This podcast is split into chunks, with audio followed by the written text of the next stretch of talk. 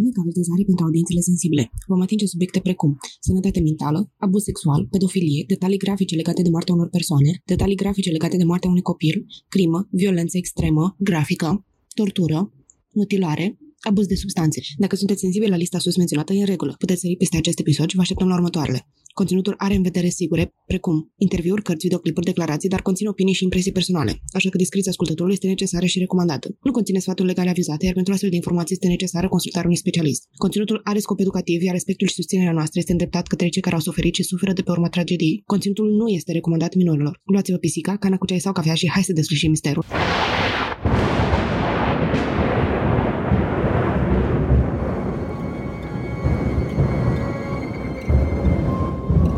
Toamna anului 2021, două pisici au început propriul lor podcast. Apoi au spus, pur, să se facă lumină în acest caz.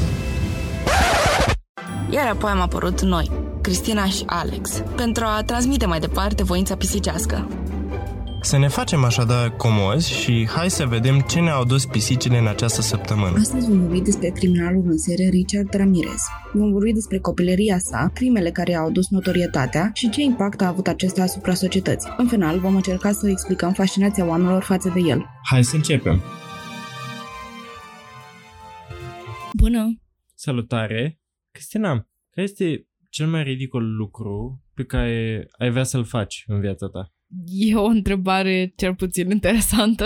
Trebuie să mă gândesc la asta. Adică depinde și cum definești cu cuvântul ridicol, pentru că poți să-l iei ori un lucru laughable la care visezi să-l faci, ori uh, un lucru absolut gen absurd pe care vrei să-l faci. Uh, cred că mă gândesc la ceva ce majoritatea oamenilor uh, ar considera ieșit din comun și nu-mi place să zic stupid, dar stupid într-un, într-un sens nepeorativ. Pur și simplu, adică li s-a părea inutil.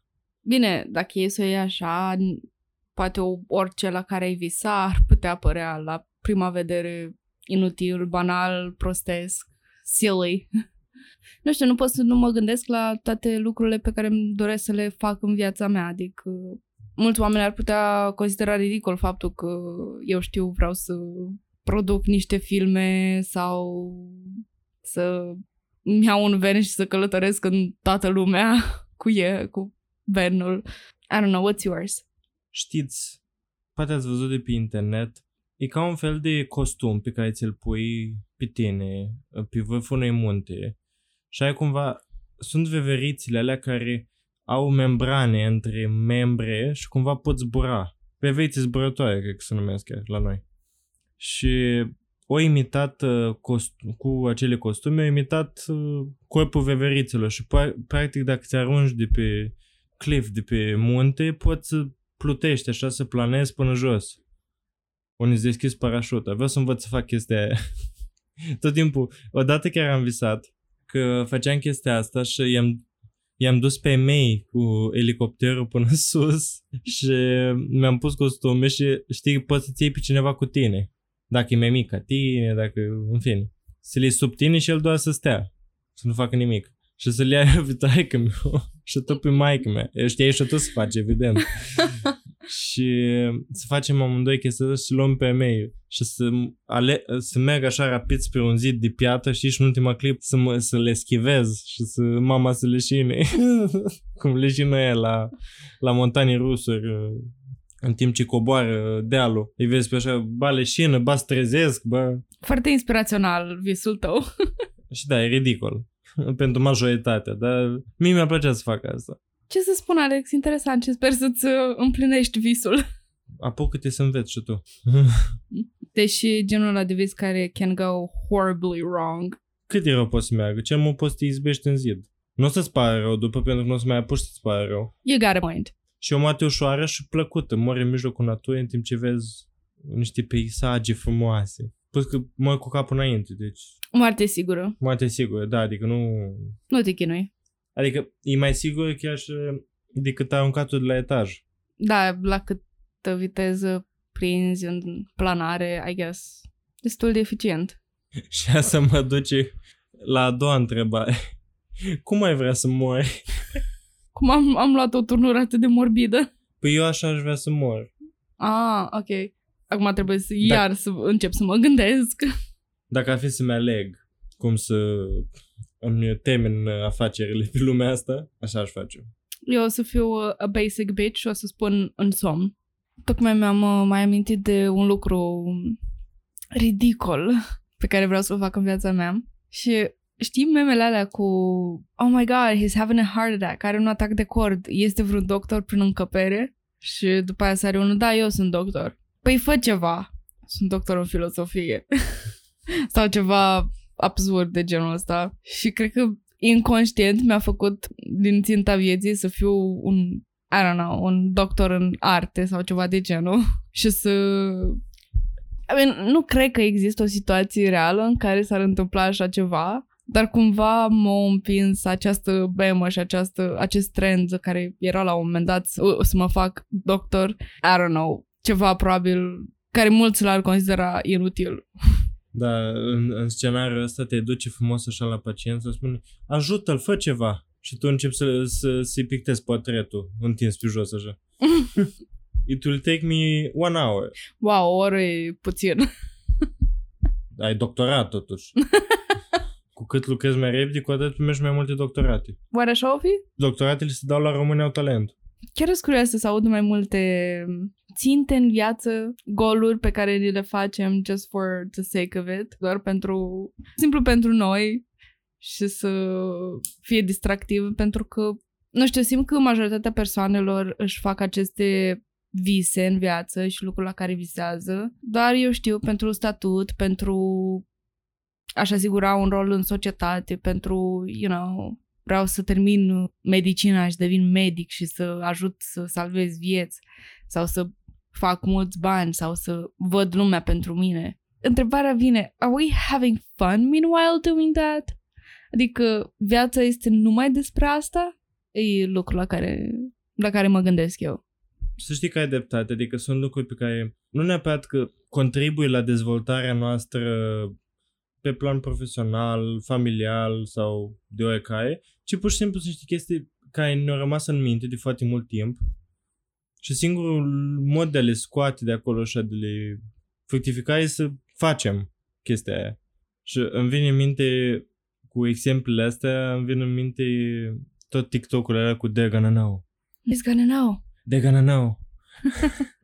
Știi, dark secrets din asta așa, pe care numai tu le știi, de exemplu, na, nu mă duc la cineva pur și simplu random și îi spun că vreau să mă arunc de pe un de pe un vârf de munte cu un costum de veveriță. Dar mi-aș dori foarte mult asta. Dacă ne uităm la definiția din dic- dicționar, chiar uh, spune că it's something laughable, lu- un lucru despre care poți să râzi, de- bă, care mânează bagiocura și ceva de genul. Suficient cu visele noastre ridicole, vrem să știm și visele voastre ridicole, poate ne inspiră într-un fel și e momentul în care să spunem if you can dream it, you can do it. Sună ceva ce a spune The Rock. I mean, enough about that. Astăzi este momentul în care vom vorbi despre mult râvnitul, mult cerutul, senzația TikTok-ului din zilele noastre, feblețea pasionatelor de true crime, ochii fermecători din noapte, Richard Ramirez, căruia îi se mai spune și The Night Stalker. În sfârșit, povestea lui este aici în episodul de astăzi și o să vorbim despre totul. Aplauze de comedie în fundal. Ricardo Leiva Munoz Ramirez. S-a născut pe data de 29 februarie 1960 în El Paso, Texas. A fost unul dintre cei cinci copii ai părinților Mercedes și Juan Ramirez. Tatăl său a lucrat în poliție în Juarez, Mexic. A părăsit Mexic și s-a dus să lucreze în Santa Fe Railroad și până la urmă întreaga familie s-a mutat în Texas. Tatăl său era un om foarte muncitor, dar din păcate avea cam mari probleme cu furia. Adesea își abuza fizic soția și copiii, astfel creând un mediu foarte toxic în care să își crească familia. Copilăria lui Richard a pavat drumul pentru criminalul ce avea să devină. La vârsta de 2 ani, lui Richard i-a căzut în cap o piesă de mobilier, care i-a dat o tăietură destul de urâtă în frunte. Când avea 5 ani, s-a lovit din nou în cap cu un leagăn la școală, incident ce l-a lăsat inconștient. Din acel moment, Richard a început să sufere de convulsii. Menționez loviturile astea în cap pentru că este un aspect pe care l-a scos în evidență uh, Bailey Sarian, și mi s-a părut destul de interesant. Ea spune în videoclipul dedicat lui Richard Ramirez că aceste traume craniene par să fie comune mai multor criminali, cum ar fi Gain sau Gacy. Acum, luați asta cu, puțin, cu puțină sare, pentru că nu știu cât de corecte sunt astfel de asumări. Dar categoric e o coincidență de băgat în seamă. Oricum, aceste lovituri nu sunt singure care au să determine comportamente deviante, dar când vorbim de copilăria lui Richard Ramirez, nu putem da vina doar pe asta. Ci vedem că acasă nu era în tocmai mediu armonios în care să crești, vedem mai târziu și câteva influențe negative care l-au dezvoltat pe Rick în a fi un criminal în serie. Oricum, asta nu-l scuze de ceea ce a făcut. La urma urmei să omori o persoană este un act deliberat pe care îl alege fiecare să-l facă sau nu, suportând în final consecințele, dar este important să cunoaștem acești factori ca poate mai târziu să prevenim mai bine ca acești oameni să nu ajungă astfel. Da, aici mă întorc la veșnica discuție despre cum poate influența sănătatea sistemului nervos uh, acte de violență. V-am mai dat exemple de cazuri în care tumori din lobul frontal au dus la comportamente foarte violente, reacțiile astea de furie și necontrolată și nu văd de ce nu, nu ar fi putut, putut influența și pe Ramirez să facă chestia asta, mai ales că s-a lovit în frunte frunte și e posibil să fie avut acolo loc o tumefacție. Și da, chiar dacă teoretic e cam mult să spui că după vreo 10 ani au început să omoare persoane doar pentru că s-au lovit la cap când era mic. Da, tradițional și noi avem la român chestia asta că ce ai mă, te ai căzut în cap când erai mic? Adică nu, nu lipsi de adevăr faptul că poate duce la comportamente deviante mulți ani mai târziu. Mătorii stau crizile epileptice pe care le avea el și convulsiile. E clar că acolo o parte a țesutului nervos a fost stricat și când se strică țesutul nervos nu se mai repar. Viața lui Ricardo era destul de tragică acasă, cu un tată așa toxic. A început să își petreacă mai mult timp cu vărul său Miguel. Numai că văruțul Miguel nu era cea mai bună persoană cu care vrea să-ți lași copilul. A fost supraviețuitor al războiului din Vietnam. A început să-i povestească micuțului Richard despre tot ce se întâmpla în război, despre violurile violente la care asista și pe care le făcuse chiar el la rândul său împotriva femeilor vietnameze. Îi povestea micuțului Richard despre femeile pe care le răpea, le viola și apoi le omora, arătându-i în același timp poze cu victimele abuzate, care în final ajungeau ori dezmembrate, ori decapitate. Pentru el părea a fi niște trofee aceste poze pe care le păstra de altfel foarte atent. La vârsta de 10 ani, Richard a fost expus acestor povești și imagini absolut terifiante, dar se pare că lui îi era mai bine în casa vărului Miguel. Miguel ajunge să învețe pe Richard abilități practice învățate în armată și mai specific cum să răpească, să violeze și să omoare oameni. De altfel, lecții care nu sunt cele mai bune de știut pentru un copil de 10 ani. Pe 4 mai 1973, Richard a fost acasă la Miguel și s-a întâmplat ca Miguel și soția lui să se certe destul de tare. Ce s-a întâmplat în final a fost un glonț în fața soției lui Miguel, care i-a fost letal. În timp ce s-au certat, certa s-a terminat cu omorârea soției lui Miguel. Richard stătea pe canapea privind scena care se desfășura în, în fața ochilor săi. Miguel a fost arestat și luat în custodie autorităților, dar la finalul proceselor a fost găsit nevinovat din motive de nebunie și avea să petreacă doar patru ani în spitalul de boli psihiatrice de stat. După ce s-au întâmplat toate astea, Richard a decis să locuiască cu sora lui și cu soțul ei. Pe bună dreptate nu-și dorea absolut deloc să meargă acasă din cauza tatălui abuziv. Aici avem o inconsistență între sursele pe care le-am cercetat. Unele spun că aici a fost punctul în care Richard a început să consume stupefiante, Vorbim despre marihuana, dar e posibil să fie vorba și despre droguri mai grele. În final, chiar el confirmase faptul că a consumat cocaină cel puțin în timpul în care a început să devină criminal în serie, adică mai târziu. Așa că ajunge să se mute. Celelalte surse spun că chiar vărul Miguel îi dădea lui Richard stupefiante și după ce și-a omorât nevasta, chiar stăteau pe canapea uitându-se la corp în timp ce consumau droguri.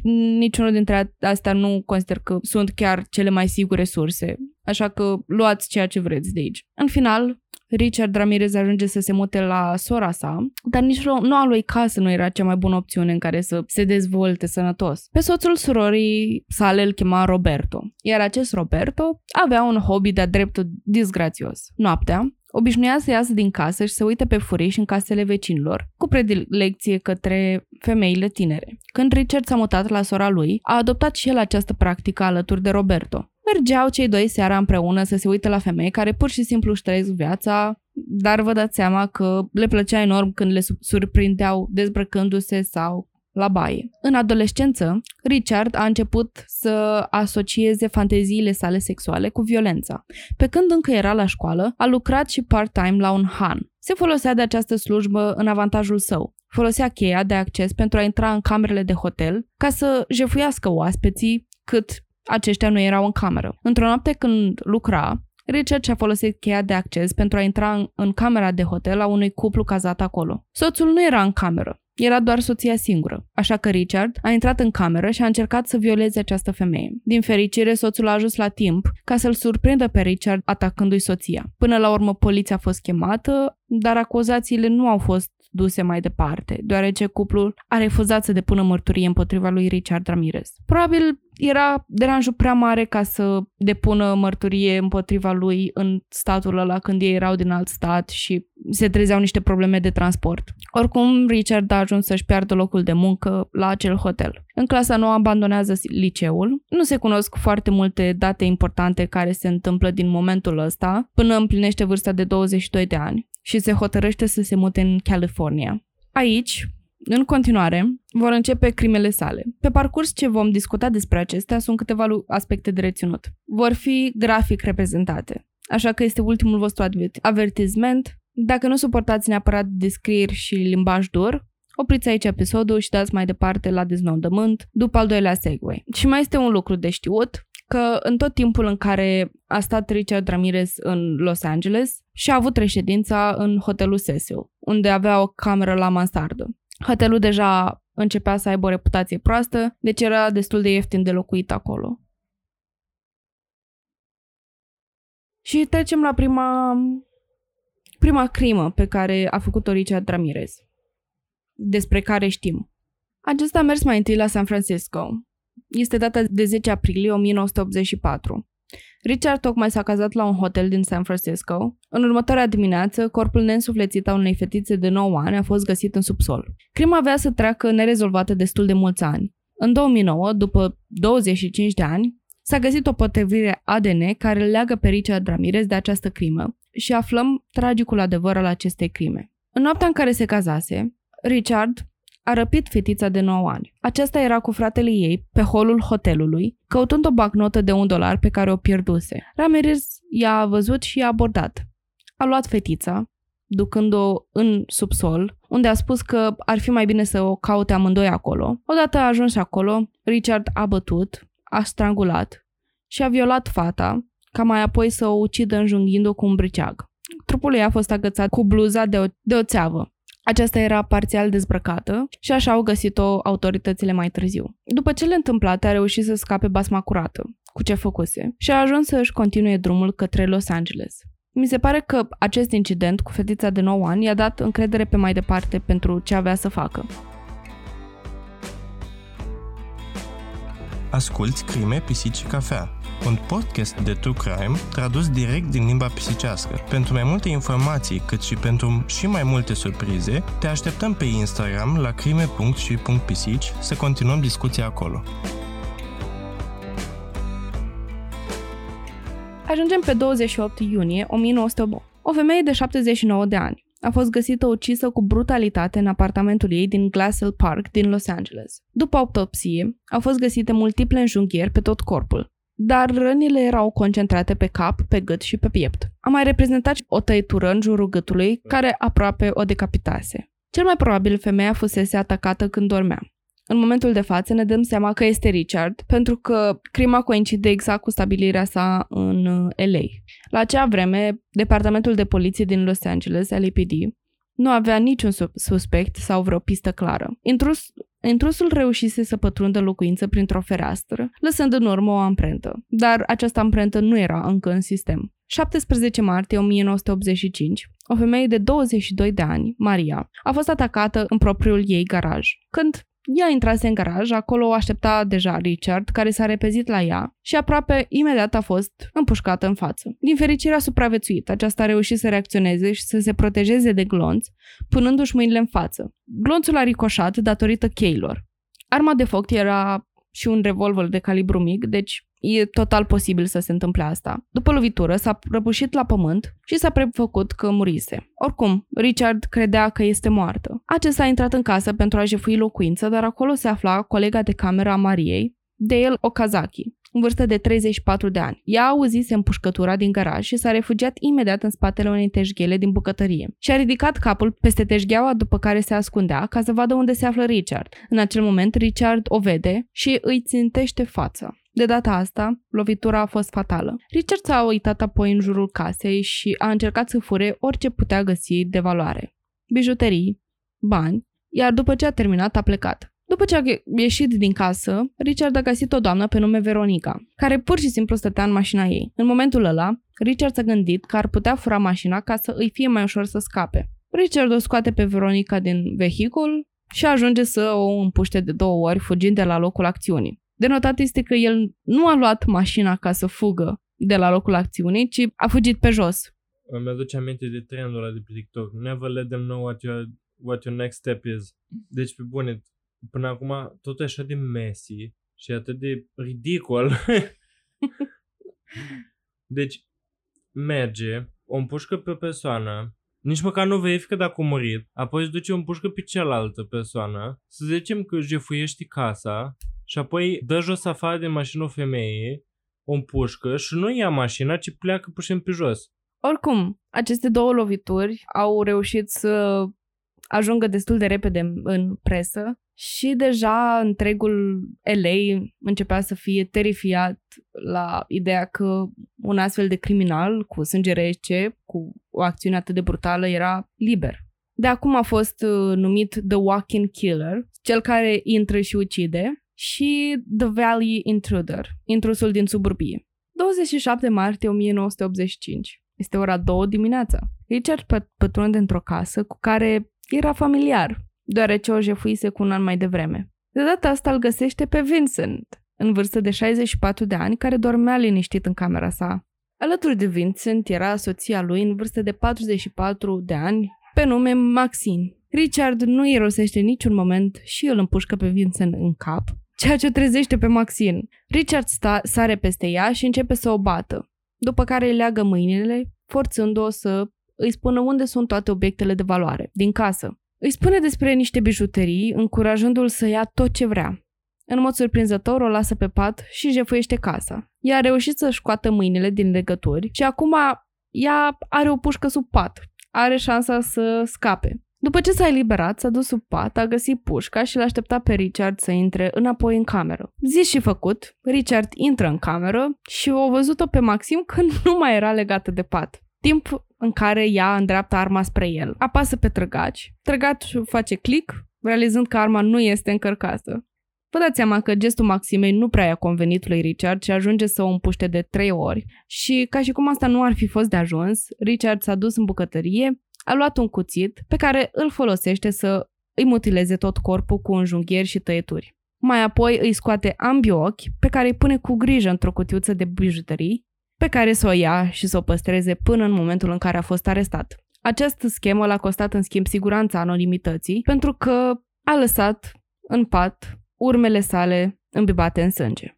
Până în momentul ăsta nu aveau niciun alt indiciu după care să îl identifice pe criminal. Dar acum au. Și-a lăsat urma pe podea și pe pat și în afara casei. Pantofii erau de marca Avia, au putut oarecum asocia și gloanțele cu celelalte crime despre care am mai vorbit și era clar că căutau un criminal în serie. Ce era specific la perechea asta de pantofi era că în mărimea în care a fost găsită la locul faptei, mai existau doar patru exemplare și erau doar distribuite pe zona LA și eventual în San Francisco mai era un exemplar. Deci, cel mai probabil dacă reușeau să găsească această pereche de papuci și deținătorul perechii ăstea de papuci, reușeau să-l găsească și pe criminalul The Night Stalker. Pe 14 mai 1985, Richard intră în casa lui Bill, în vârstă de 66 de ani, și a soției sale, Lillian, în vârstă de 56 de ani. Lillian avea dizabilități, iar Bill era îngrijitorul dânsei.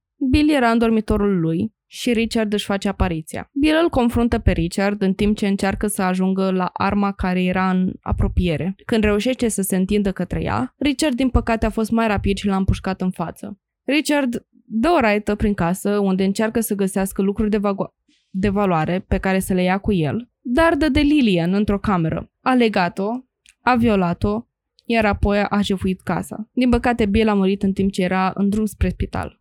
Pe data de 29 mai, tot în anul 1985, Richard fură un Mercedes.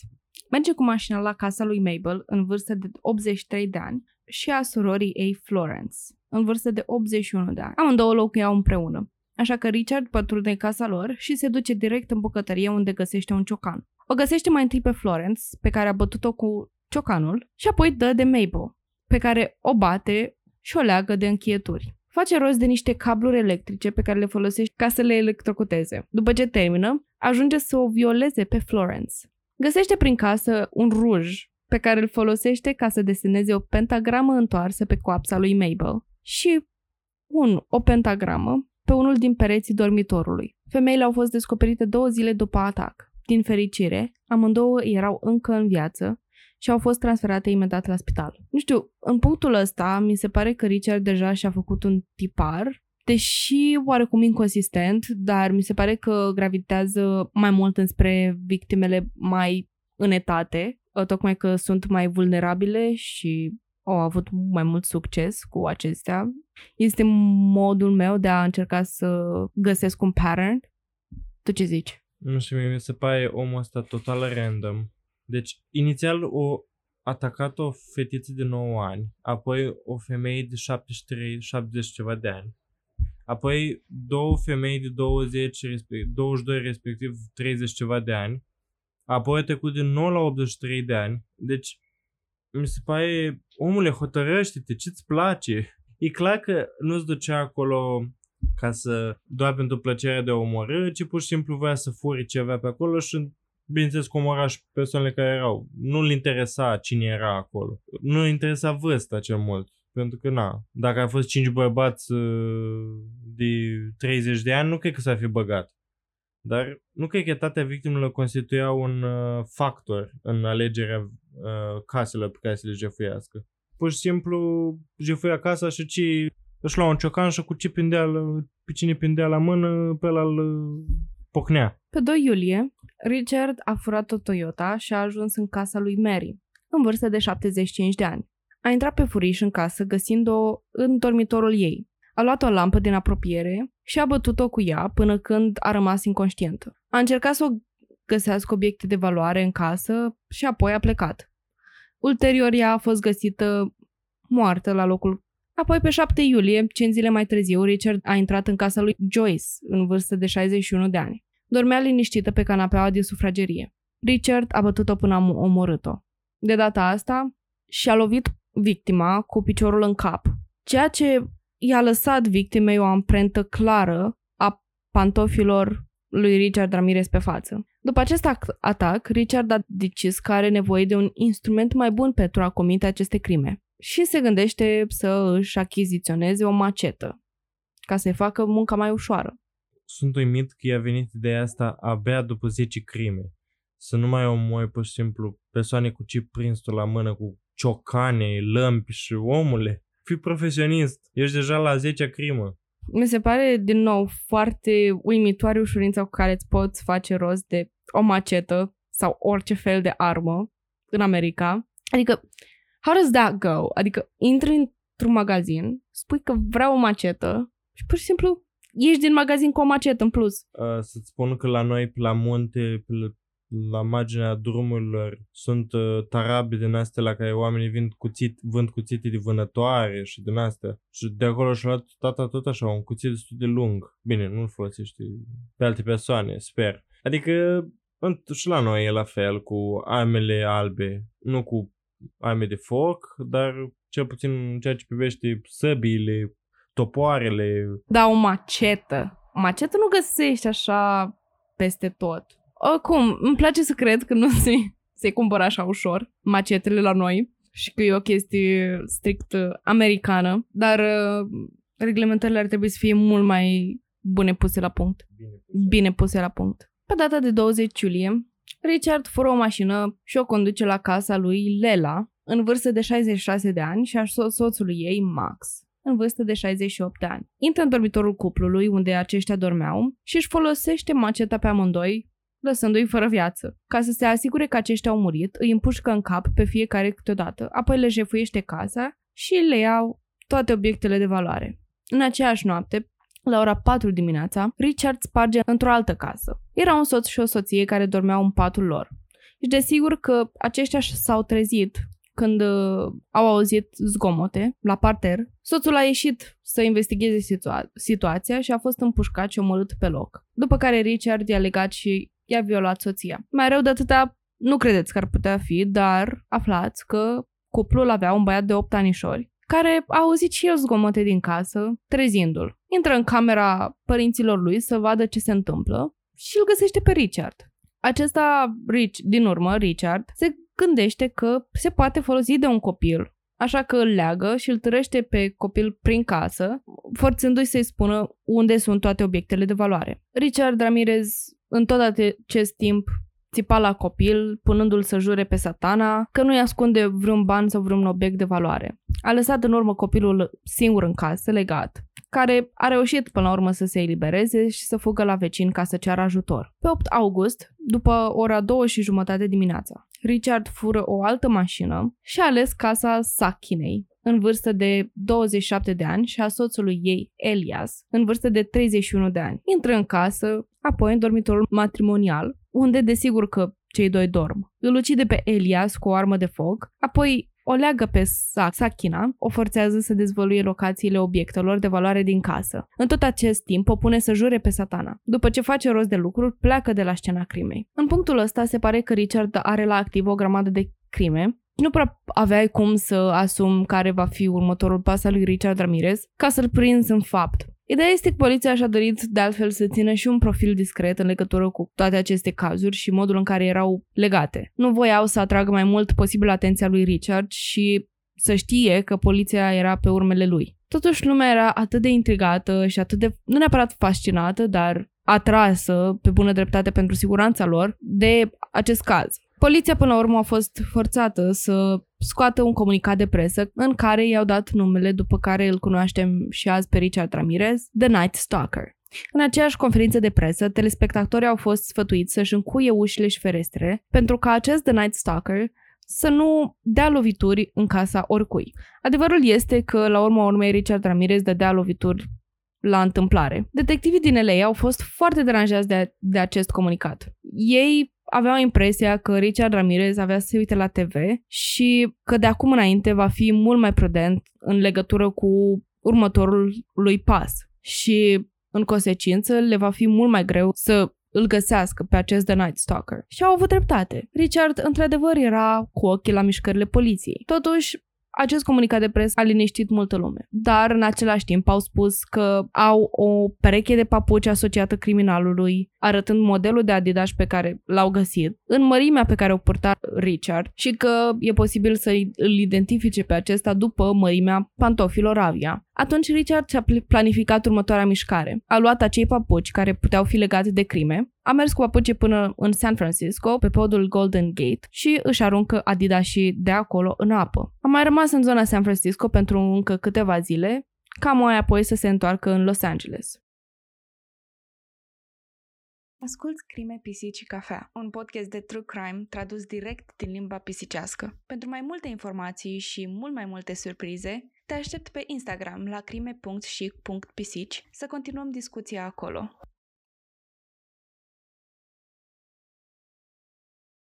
Sper că în punctul ăsta Richard Ramirez vă e total antipatic și că nu ținem pumnii strânși pentru el absolut deloc.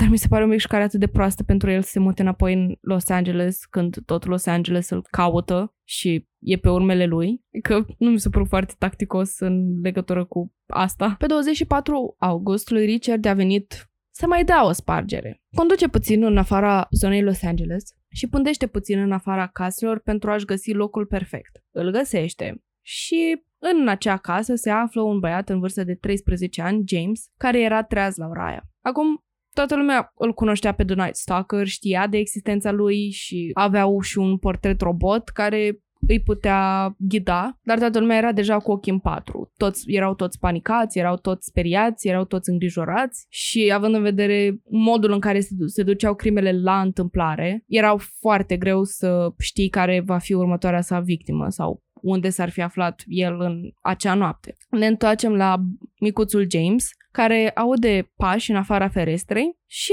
el doar asumă că ar putea fi The Night Stalker și avea dreptate. Se duce, își trezește părinții. În casă se face o mare forfotă și lucrul ăsta îl sperie pe Richard. Urcă înapoi în mașina furată cu care a ajuns acolo și dus a fost. Acum, acest James, acest băiat de 13 ani, alargă afară ca să își noteze culoarea mașinii, marca, modelul și câteva detalii din numărul matricol cu care Richard, a mașinii cu care Richard tocmai fugise. James a contactat imediat poliția și le-a spus tot ce știa și ce a văzut. Cineva să-i dea o medalie acestui tânăr James.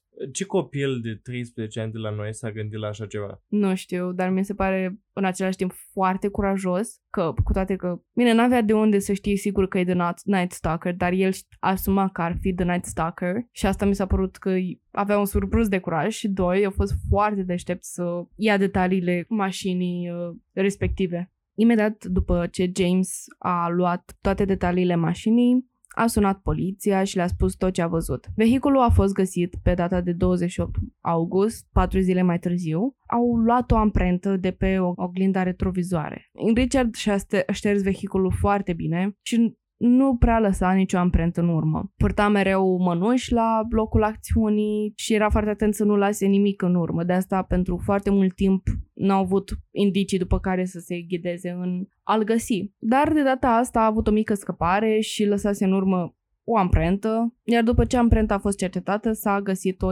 o identitate. Și acum avea un nume pentru The Night Stalker. Trebuia doar să-l caute pe Richard Ramirez din Texas. El avea un cazier cu mai multe arestări pentru tot felul de probleme în trafic, după cum am mai spus, se ocupa foarte des de jefuirea caselor și s-a ocupat și de trafic de droguri, deci numele lui exista în sistem, doar că trebuia să fie cumva găsit și pentru aceste crime. Poliția a ajuns să dea publicului o, o imagine cu Richard Ramirez și după vor ieși cu un comunicat de presă adresat strict lui Richard. Citez. Știm cine ești și toți, toți ceilalți vor ști și nu vei avea niciun loc unde să te poți ascunde. Închei citatul. Capturarea lui. Pe 30 august, Richard a decis să ia un autobuz către Tucson, Arizona. Acolo lucruia unul dintre frații lui. Acesta nu era neapărat în cunoștință de cauză în legătură cu identitatea fratelui său de criminal. Cei doi nu s-au mai întâlnit pentru că fratele lui nu era acasă. În următoarea dimineață iau un autobuz local înapoi spre LA. Pe scurt, s-a dus fix în gura lupului. Pe 31 august, Richard coboară din autobuz și observă că este peste tot fotografia cu fața lui pusă la taberele de ziare, în afișe. Se panichează pentru că dacă e să facă ceva, acum este mult prea târziu. Toată lumea îl cunoaște. Încearcă să fure un Ford Mustang, dar toată lumea îl observă și începe să fugă după el. Iar el se decide să fugă pe jos pe autostradă. A încercat să mai fure o mașină de la o doamnă, dar soțul ei era prea aproape și a reușit să lovească pe Ramirez cu o bară în cap. L-a nimerit, l-a amețit, dar nu l-a oprit din alergat. S-au strâns un grup de aproape 10 oameni care fugeau după el pe stradă și până la urmă l-au prins, l-au bătut și l-au ținut cu forța până când avea să ajungă poliție. Aceștia au venit, l-au identificat ca fiind Richard Ramirez, criminalul de 25 de ani din Texas. L-au arestat și l-au băgat direct în închisoare.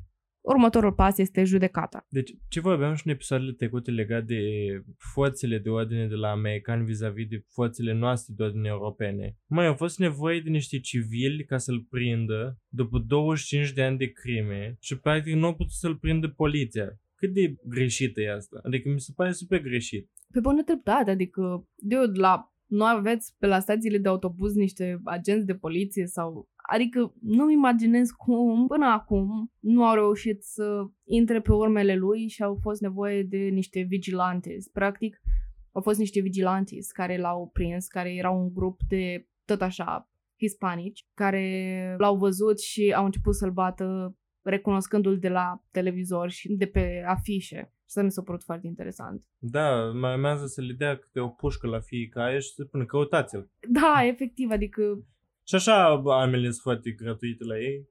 Măcar să le dea să-și găsească criminali singuri. Păi- Hai, haideți, doamnă Ghetud, la amurărie. Da, mi se pare absolut tragic. Adică să stăm să dezgropăm toată cât de greșit e asta.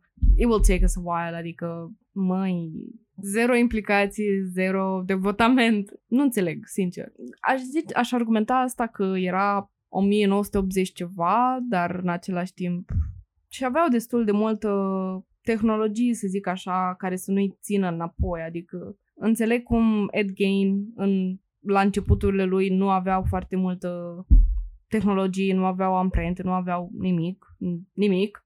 Și, ok, atunci n-ați reușit. Dar acum, când se întâmplă în LA, într-unul dintre cele mai populate orașe din America, cu tehnologii care era destul de avansată. Nu era ceea ce avem noi acum, dar e- era ceva, adică puteai să-ți faci treaba cu ea. Și tragic, absolut tragic. Dar bine că l-au prins. Hai să ne bucurăm. Yay! Yeah. De acum încolo, lumea avea să fie foarte interesată de Richard la prima sa apariție în tribunal.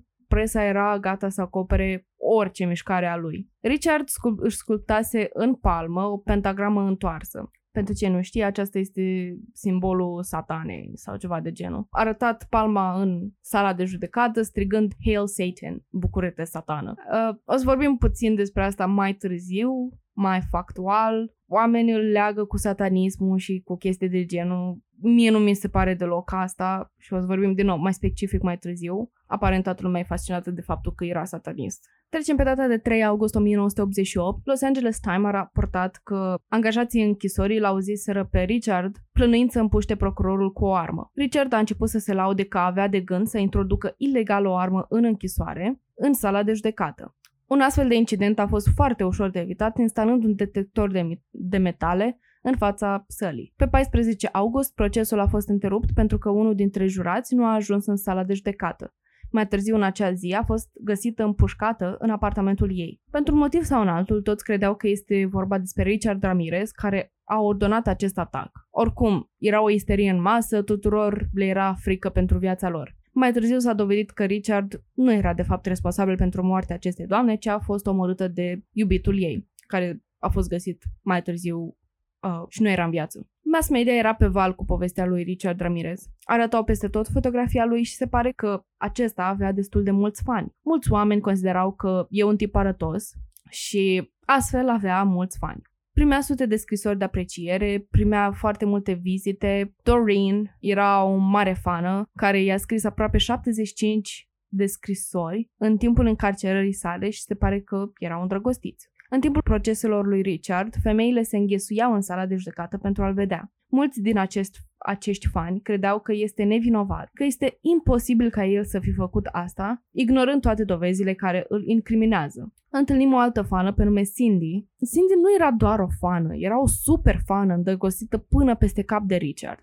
Îi scria scrisori, îi dădea extra atenție în sala de judecată, îi trimitea pupici zburători și așa mai departe. Ceea ce este un comportament deloc acceptabil pentru un jurat, pentru că a ajuns mai târziu să fie în rândul juraților. Pentru cine nu este familiar cu sistemul de judecată american, există acest grup de jurați care practic decid deznodământul cazului discutat în judecată. Nu este o persoană care are puterea asta, ci puterea este dată juriului care reprezintă cumva opinia populației. De asta este important ca juriul să fie mai variat, să fie format și din femei și din bărbați în același și de toate etniile. Da, și din câte știu, el este ales de comun acord, de echipa procur- de procurori și de avocația apărării. Dacă una dintre echipe nu e de acord cu un jurat, renunță, renunță ambele echipe la el și vine altul. Mi se pare interesant oricum formatul ăsta. Nu știu dacă și la noi e așa. Sincer, nu știu cum. Ideea este că un jurat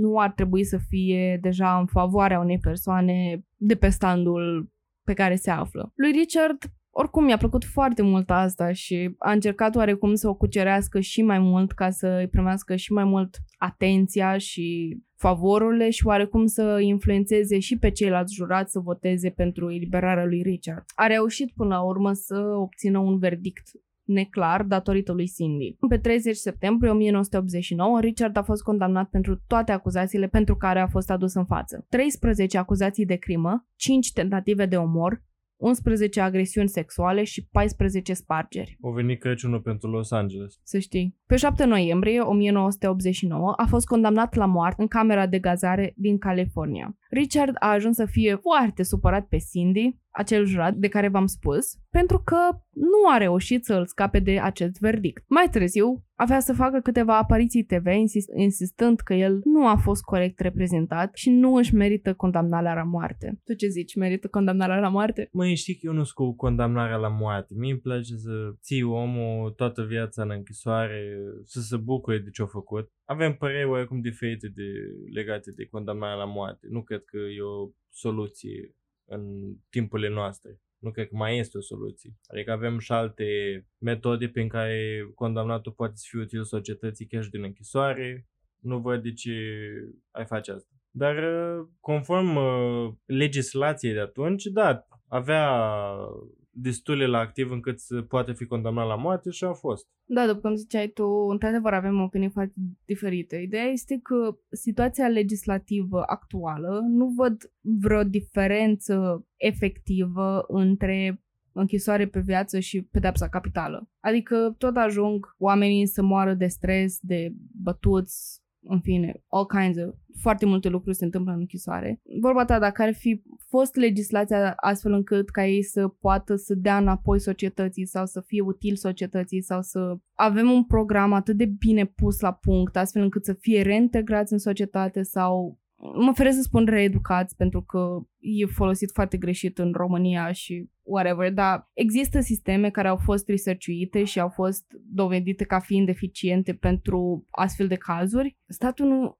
niciun stat, mă refer la America sau România sau care au acest uh, stil de a băga omul în închisoare pe viață sau pe o durată foarte multă de timp, nu, nu mi se pare eficient, adică tot îi irosești potențialul lăsându-l acolo să-l încezească până la finalul vieții lui, sperând că ce?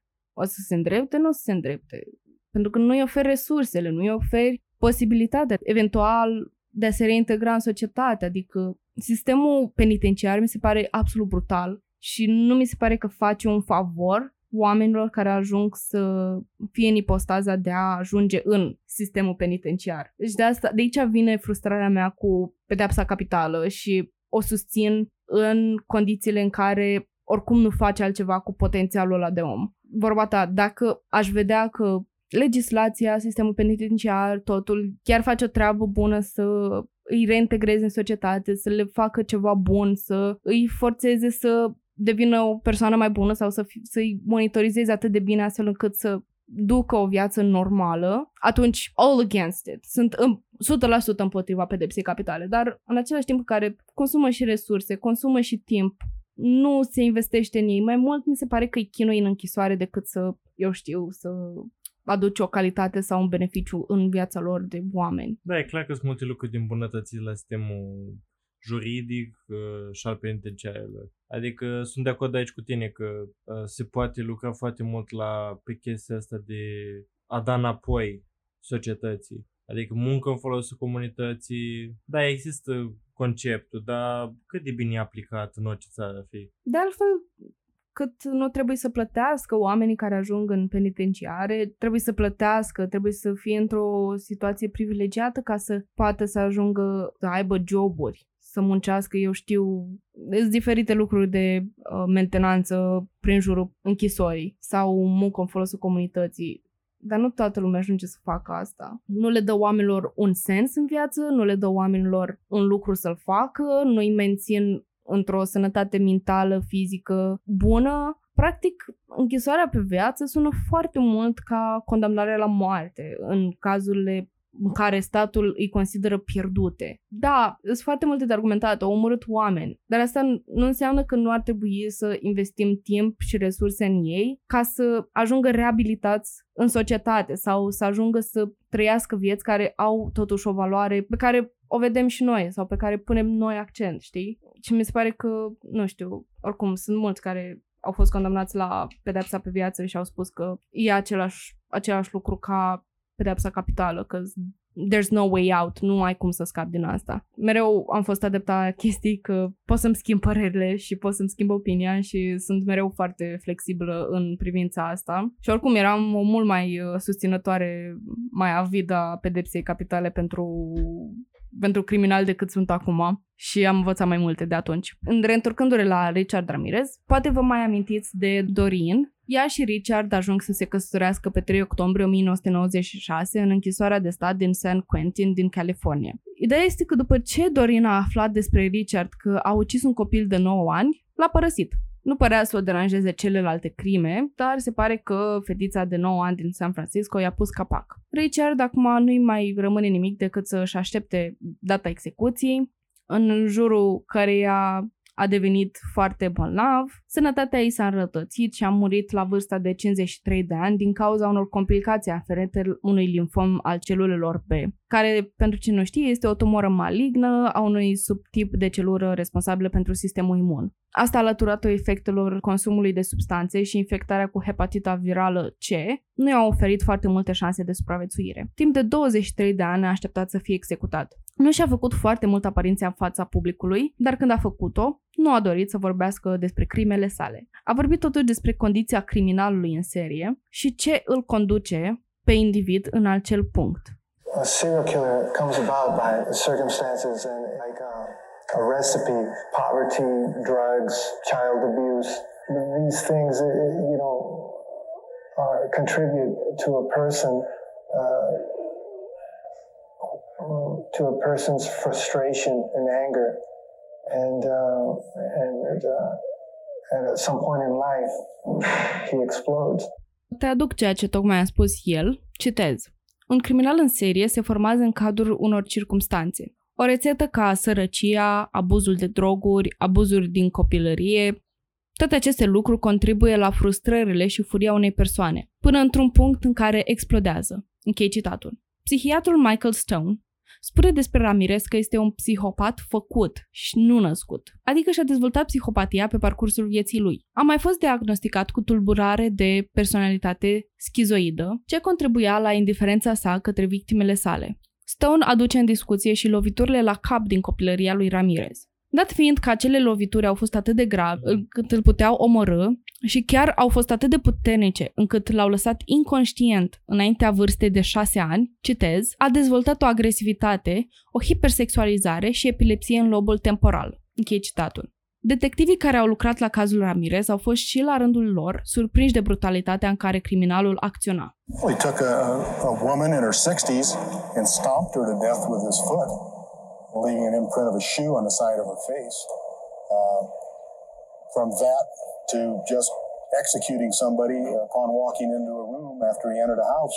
He strangled, he used a ligature, he used a tire iron on a, on a young girl, a beat her, left her for dead. A călcat o femeie de 60 de ani cu piciorul până a murit, răsându-i pe fața prenta pantofului. A executat pe cineva la intrarea într-o cameră după ce intrase prin efacții. A intrat într-o casă sugrumând victima folosind un cablu de la un fir de călcat și așa mai departe. Închei citatul. Când am fost întrebat de ce au omorât atâția oameni, Richard Ramirez a zâmbit într-un mod atât de terifiant, pentru că în momentul în care cel care lua interviul a pus întrebarea, ochii lui se luminează într-un zâmbet. Acesta a răspuns că nu poate spune acum. Detectivii spun că nu avea un motiv pentru care omora. O făcea ca pur și simplu un hobby. Why on earth would you have hurt those people? Why did you kill those people? No comments. No comments. I I cannot answer it at this time. What was Richard's motive? To kill. That's it? To kill. It's as simple as that. Gratified. They are desires, whereas if where if I didn't give in to them, I would be crushed by them. I believe in the in the evil in human nature. This is a wicked, wicked world, and uh, in a wicked world, you, wicked people are born. I'm not going to blame society, or my race, or people, or anything. Uh, Uh, it is up to the individual like myself uh, to to keep on knocking on, on whatever door they want to get into. Because the victims and După cum spunea prietenul său din închisoare, Richard trebuia să își asocieze sexualitatea cu crimele pe care le făcea. El urmărea victimele din zi până în noaptea târziu, atunci când dădea spargere. trip was to hide in a tree or hide behind a fence and watch these victims at nighttime and wait into the wee hours of the night. And then while they slept, creep in, you know, like a coward and, and kill them. Richard told me he needed to associate gruesome violence with sex in order to be completely satisfied. He also told me that he had to violently fantasize about his victims before he could go away sexually gratified. În final, Richard are de spus următoarele. I don't care about myself, really. Uh, I don't care about what happens to me. I never did, really. În Muzeul Morții din Los Angeles sunt expuse scrisori și imagini primite de Richard Ramirez în închisoare. Primea poze cu fanele care se îmbrăcau provocator și așa mai departe. Scrisorile conțineau întrebări de la fani și mesaje de apreciere. Acum vine întrebarea care se află pe buzele tuturora. Ce poate să-ți placă la un așa om? It was so bad, you know, but I know that he's he's a nice person because I've met him and I know. He's convicted of 13 murders. I know. but he's, he's really a nice guy. It's very out, out of the usual. It's very out of the. Respond to people who are going to think you're, you're crazy for this. I'll just say that they just don't understand. Am arătat poza lui Richard Ramirez mai multor persoane fără context. Chiar și lui Alex aici de față. Toți au avut un răspuns de apreciere pentru aparența sa. Ba au spus că e frumușel, ba alții au spus că pur și simplu le se pare că arată sexy. Au apreciat fie pomeții săi, fie buzele sale, fie ochii lui.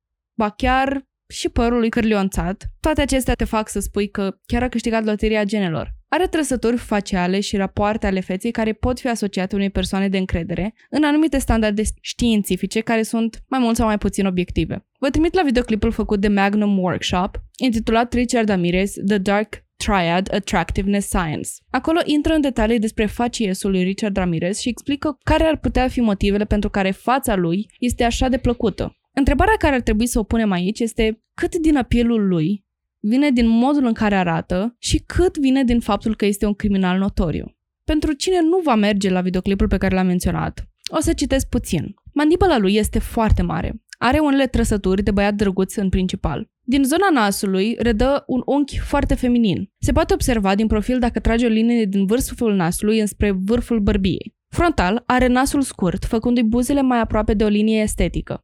De asemenea, unghiul lui gonial este unul proeminent și bine rotunjit. Nu este gonianul ideal, dar asta îi dă o estetică soft, moale, poate puțin feminină, care poate fi un element care să ofere încredere în ochii privitorului. Raportul dintre lățimea feței și lățimea ei se presupune a fi unul destul de agresiv, dar de 1,9, care este mediul pentru bărbați, dar destul de ideal. Cred că o parte din asta este dat de faptul că fața lui s-a dezvoltat excesiv în jos și înainte, cu o caracteristică acromegalică. Am observat că îi lipseau unii dinți, care îi pot da acele scobituri proeminente pe obraj, ieșind în evidență pomeții. Ochii lui sunt destul de depărtați, ceea ce duce la un aspect tipic de rechin, pe care îl asociez cu criminali în serie. Dar unii cercetători îl asociază cu o privire inteligentă.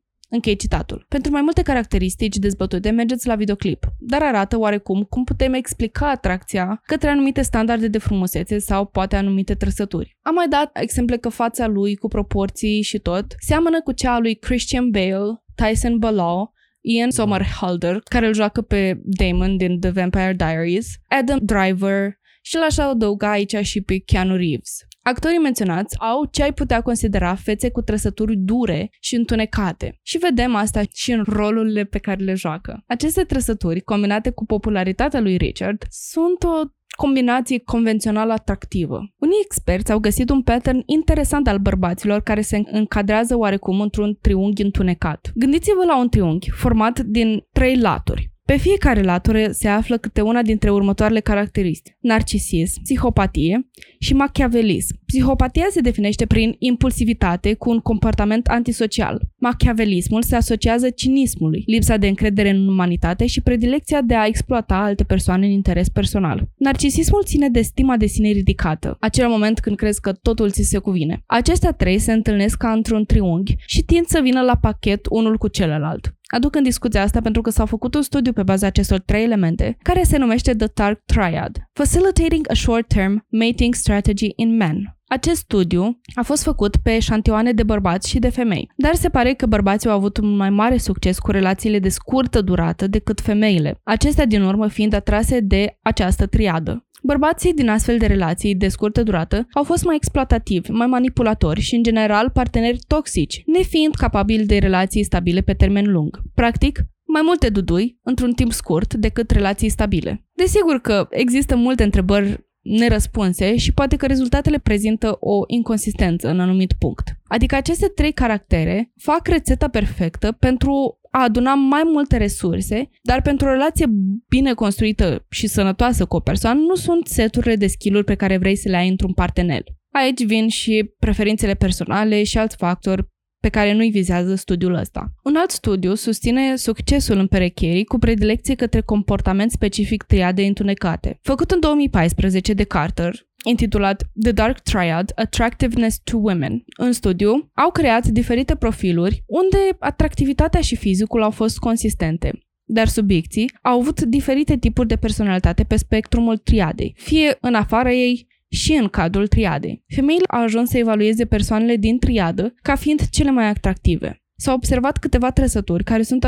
asociate triadei și anume sprâncenele arcuite în sus, structura oaselor proeminentă, o gură largă într-un zâmbet întins, buze mari, părul și ochii în nuanțe închise la culoare, de altfel aspecte superficiale. Dar vorbim și de un alt studiu din 2014 de Rotham și Denison, care a arătat că atracția pentru machiavelism și narcisism este moderat de atractivitatea fizică și asta este un factor important care cred că joacă în sindromul despre care o discutăm mai încolo puțin. În același timp, cred că pretty privilege, privilegiul frumosului, ne împinge să avem o mai mare încredere în persoanele care sunt convențional frumoase sau atractive și ne orbește de a vedea adevărata față a persoanei. Poate considerăm că nu o să fie cu mine așa sau poate că eu îl pot schimba. Lucruri, după cum spun și studiile de mai sus, nu sunt sustenabile pentru o relație de lungă durată. Facem o arcă și legăm ce am discutat la început cu motivul adevărat despre care cred că Richard Ramirez a avut parte de atâta atenție după ce a ieșit în public. O să vorbesc despre o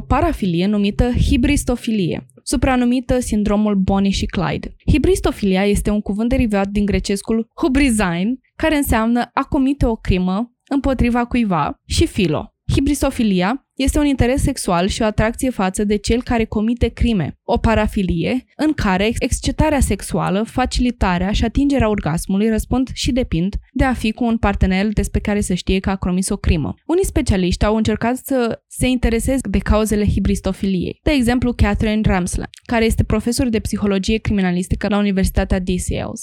Aceasta susține că unele dintre femeile în caz special, care s-au căsătorit sau s-au întâlnit cu criminali în serie bărbați, au oferit următoarele motive.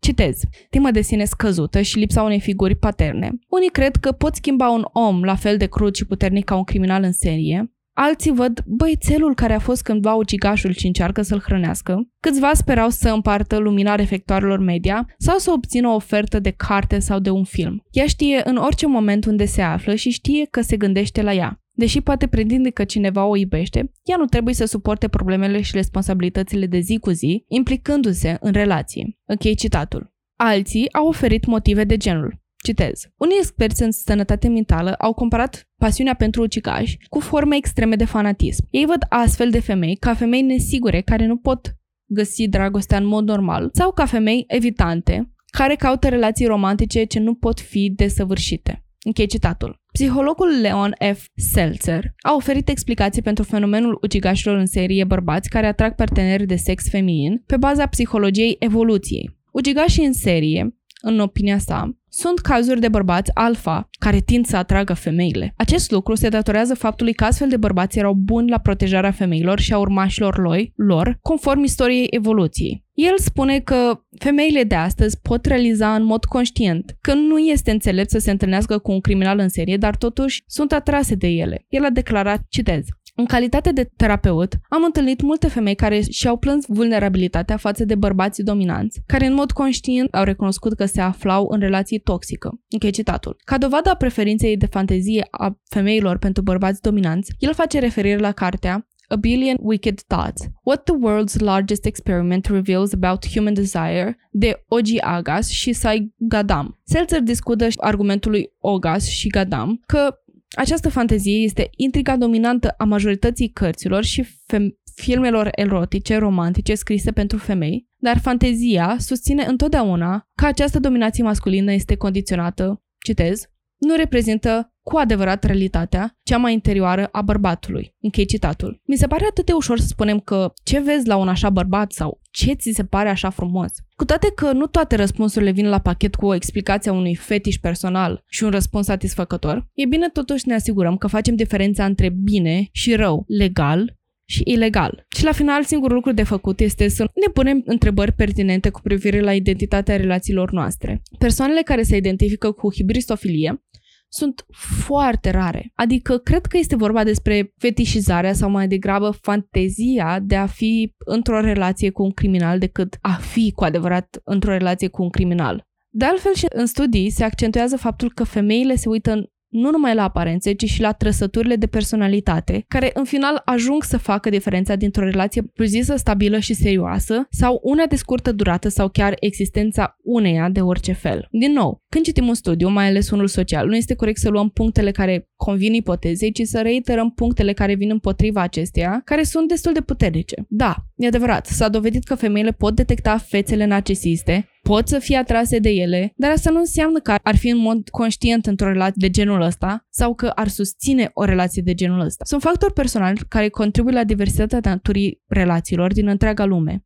Nu suntem nici de cum acești roboței care să fie încadrați într-o tabără sau în alta. De altfel, de ținut minte este că persoanele vizate în studiile citate sunt și caută relații heterosexuale, din ați observat și exprimarea binară pe care am avut-o. Acum, în final, am de comentat despre preferințele spirituale ale lui Richard Ramirez. Mulți consideră că el ar fi satanist. Eu nu cred asta. În primul rând, pe vremea aia era o panică generală cu cultul ce înconjura figura satanei. De aici vine toată stigma prin care trec festivalurile de muzică rock și simbolul pentagramei și așa mai departe. Pe vremea aia se numea The Satanic Panic. Cred că pe vremea aceea treceam și printr-o mare trezire. Am discutat despre aceste mari treziri în episodul cu Jim Jones, așa că vă trimit acolo să vedeți mai departe despre ce e vorba. Pe scurt, marile treziri sunt niște observații sociologice în care lumea a aderă preponderent la creștinism. Și după ce s-a întâmplat prin anii 60-70, despărțitura între bine și rău mi se părea a fi mult mai pregnantă la nivel social. Ce era rău era asociat satanei și societatea în general avea o perspectivă de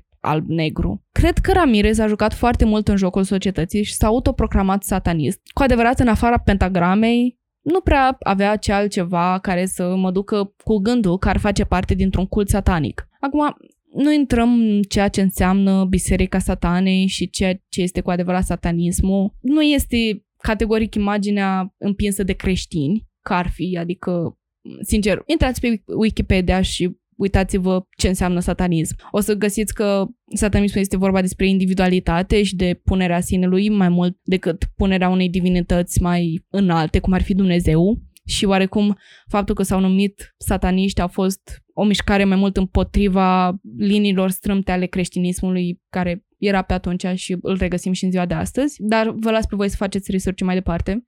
Ceea ce încearcă să facă este să nu își însușească imaginile create de creștini și nici nu își însușesc imaginile pe care Richard Ramirez a încercat să o portretizeze cu, eu știu, sacrificii umane sau sacrificii animale. Deci, bottom line is, cine spune că Richard Ramirez era satanist ce mai probabil greșește, nu are dreptate și nu știe despre ce e vorba în satanism. Și pur și simplu ceea ce cred că a făcut Richard Ramirez a fost să își explice comportamentul sau să găsească o explicație supranaturală care l-a condus în punctul în care să facă crimele oribile pe care le-a fă- și făcut. Și cred că asta a fost suficient nu numai pentru el, dar și pentru public. Detașat uh, simbolul în sine de practici, de comportament și de... Și într-adevăr am observat și eu că într-un timp era chestia asta că orice este rău este asociat satanei și ești satanist dacă faci orice lucru care nu e considerat religios sau creștin și ceea ce oarecum nu neapărat greșit e foarte simplist spus. Adică chiar și asta dacă iei în considerare, ai rădăcini mult mai adânci. Sunt foarte de acord cu tine. Pe de o parte, cred că a încercat să-și găsească o explicație, cum să își explice comportamentul, cum ai spus tu. Dar pe de altă parte, cred că a încercat să-și uh, îndrepte poliția pe surse greșite, punând uh, pentagrama pe la locul crimei și uh, făcând poliția să creadă că e vorba de un cult și de o crimă de genul. Da, sunt de acord cu tine. Adică, nu știu, am mai văzut și multe resurse și mulți oameni care au făcut videoclipuri despre Richard Ramirez care spuneau că oh, era un satanist convins. Nu e adevărat, adică nu mi se pare adevărat, doar pentru că a spus el că era satanist. Dacă stăm să ne uităm mai în profunzime, Adevărul este că nu era asociat cu nicio biserică satanică, satanistă, nu era asociat cu niciun fel de ritual satanist, Bine. nimic. Bine, cred că lumea confundă satanismul ca și cult religios utilizarea care mi se pare incorrectă a termenului, cum că satanist este o persoană care nu e, nu e creștină, nu e religioasă, n-ai niciun Dumnezeu, știi? Adică asta și aud și prin jurul meu când vine vorba vorba ta de concertele rock și așa că sataniști, pur și simplu că nu cred în Dumnezeu și așa. Practic să sinonim cu atei. Ai punctat foarte bine, adică câte scandaluri nu au fost la noi în Suceava, Bucovina Rock Castle, pentru cine cunoaște festivalul, sau cu uh, Motorfest, care sunt două festivaluri de loc care se duc în Suceava și, măi, deci în fiecare an negreșit, preoțimea înnebunește că vai, că sataniști au adus o varză care este simbolul caprei care o tăiat-o pe scenă și să vezi că prin tăierea verzei cumva au sacrificat o capră ca să-i bea sângele. Like, dude, au venit Zop și Zdup sau cine a venit uh, Vița de Vie. Au o piesă care cântă varză, varză, varză și au adus o varză pe scenă. It's not that deep. Da, sau am auzit și take ăsta că Cargo cântă despre vrăjitoare și despre vai ce urât. Vai ce urât. Măi, sunt aceiași bătrânei care stau și plâng la poate dacă ploaia s-ar opri. Nu-mi vine să cred.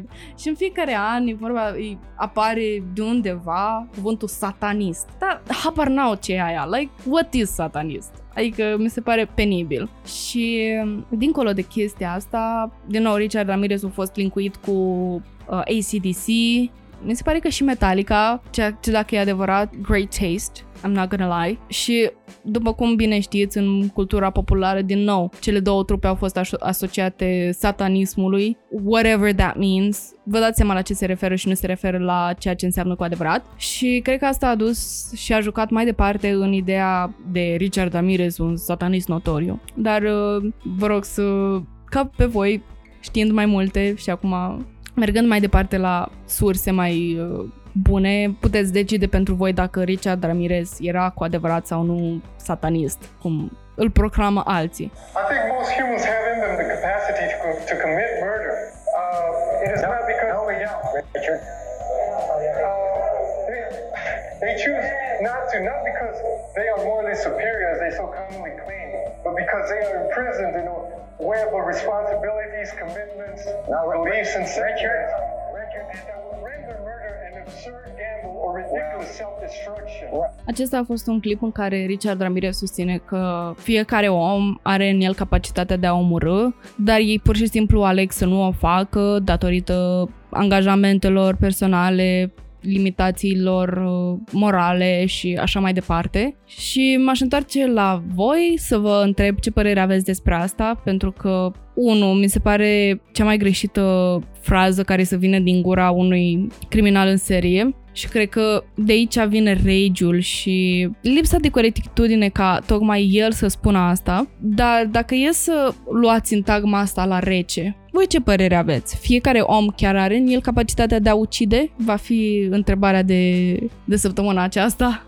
Eu cred că chestia asta merge foarte mult pe ideea de free will și că, da, teoretic, oricine poate ucide, dar asta nu înseamnă că o să și facă. Adică sunt persoane pe care oricât de mult ar fi constrânse de societate să facă asta, nu ajung în pasul ăla. Și ne întrebăm de ce. Eu sunt de părere că fizic, oricine poate să, I don't know, să apese pe trăgaci și să comită ceva atât de oribil ca o crimă. Dar adevărul este că nu putem face asta pentru că, din nou, suntem ființe care pot alege pentru ele însele, pot să facă o decizie, pot să apeleze la capacitatea morală. Și cred că asta este important, că capacitatea noastră moral, morală nu ne dă voie să facem asta și ne spune că nu este ok să facem asta. Therefore, de aici vine și ideea care prezent, prezentatorului, care nu întârzie să-l contrazică pe Richard Ramirez, când spune că nu, chiar nu toată lumea are capacitatea să ucidă și capacitatea de a ucide implică și capacitatea fizică de a o face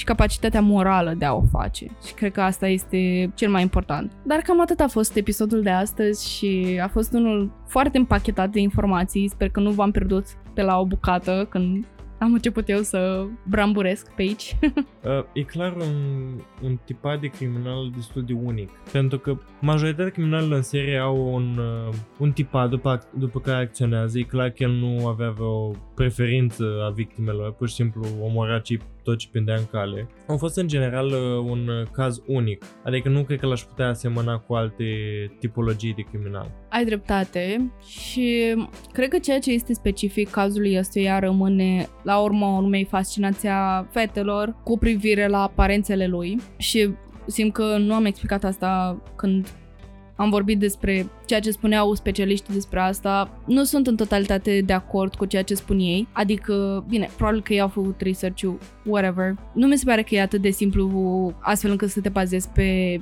teoria evoluției pentru care ne simțim atrași de persoanele cu figură mai întunecată sau din triada întunecată și așa mai departe.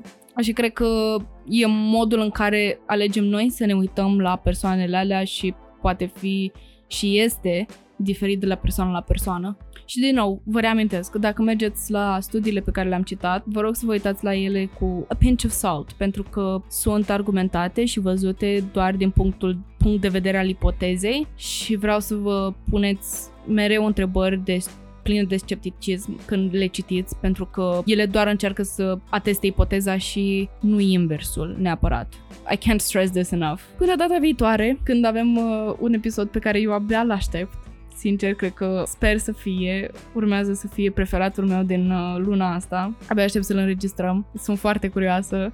Uh, nu știu, e și un subiect care mă pasionează foarte mult și am intrat puțin în el uh, când am vorbit despre masacul de, din de Valentine's Day, când am vorbit despre puțin despre familiile mafiote din uh, America. Cred că, în general, imaginea lor uh, pe care o vedem în serialele expuse de Netflix, de exemplu, Peaky Blinders și toate astea, Narcos, mi se pare una foarte distorsionată. Adică încearcă să impresioneze foarte mult cu violența și cu așa. Era destul de diferită mentalitatea liderilor uh, de mafie. Mi se pare că în același timp au parte de o popularitate glorificată. Vedem și în filmul The Godfather, în care mi se pare un stil de, că portretizează un stil de viață glorios, plin de faimă, de bani, de avere, fai și oameni care mor în jurul tău. Te faci tu justițiar și iei justiția în propriile tale mâini și toate chestiile astea care, din nou, sunt mult prea dubioase și mult prea frumoase ca să fie adevărate. Chiar așa? Chiar așa o fi? Nu cred. Așa că abia aștept să văd cât de diferită este realitatea de filme și seriale și cărți. Doamne, romanțele, să nu vorbim despre romanțele care au cu la bază un trop mafiot pentru că uf, o să fie mai aici o vreme. Vom vedea săptămâna viitoare, atât pot să zic. Abia aștept. Ne auzim atunci. Pa! Pa!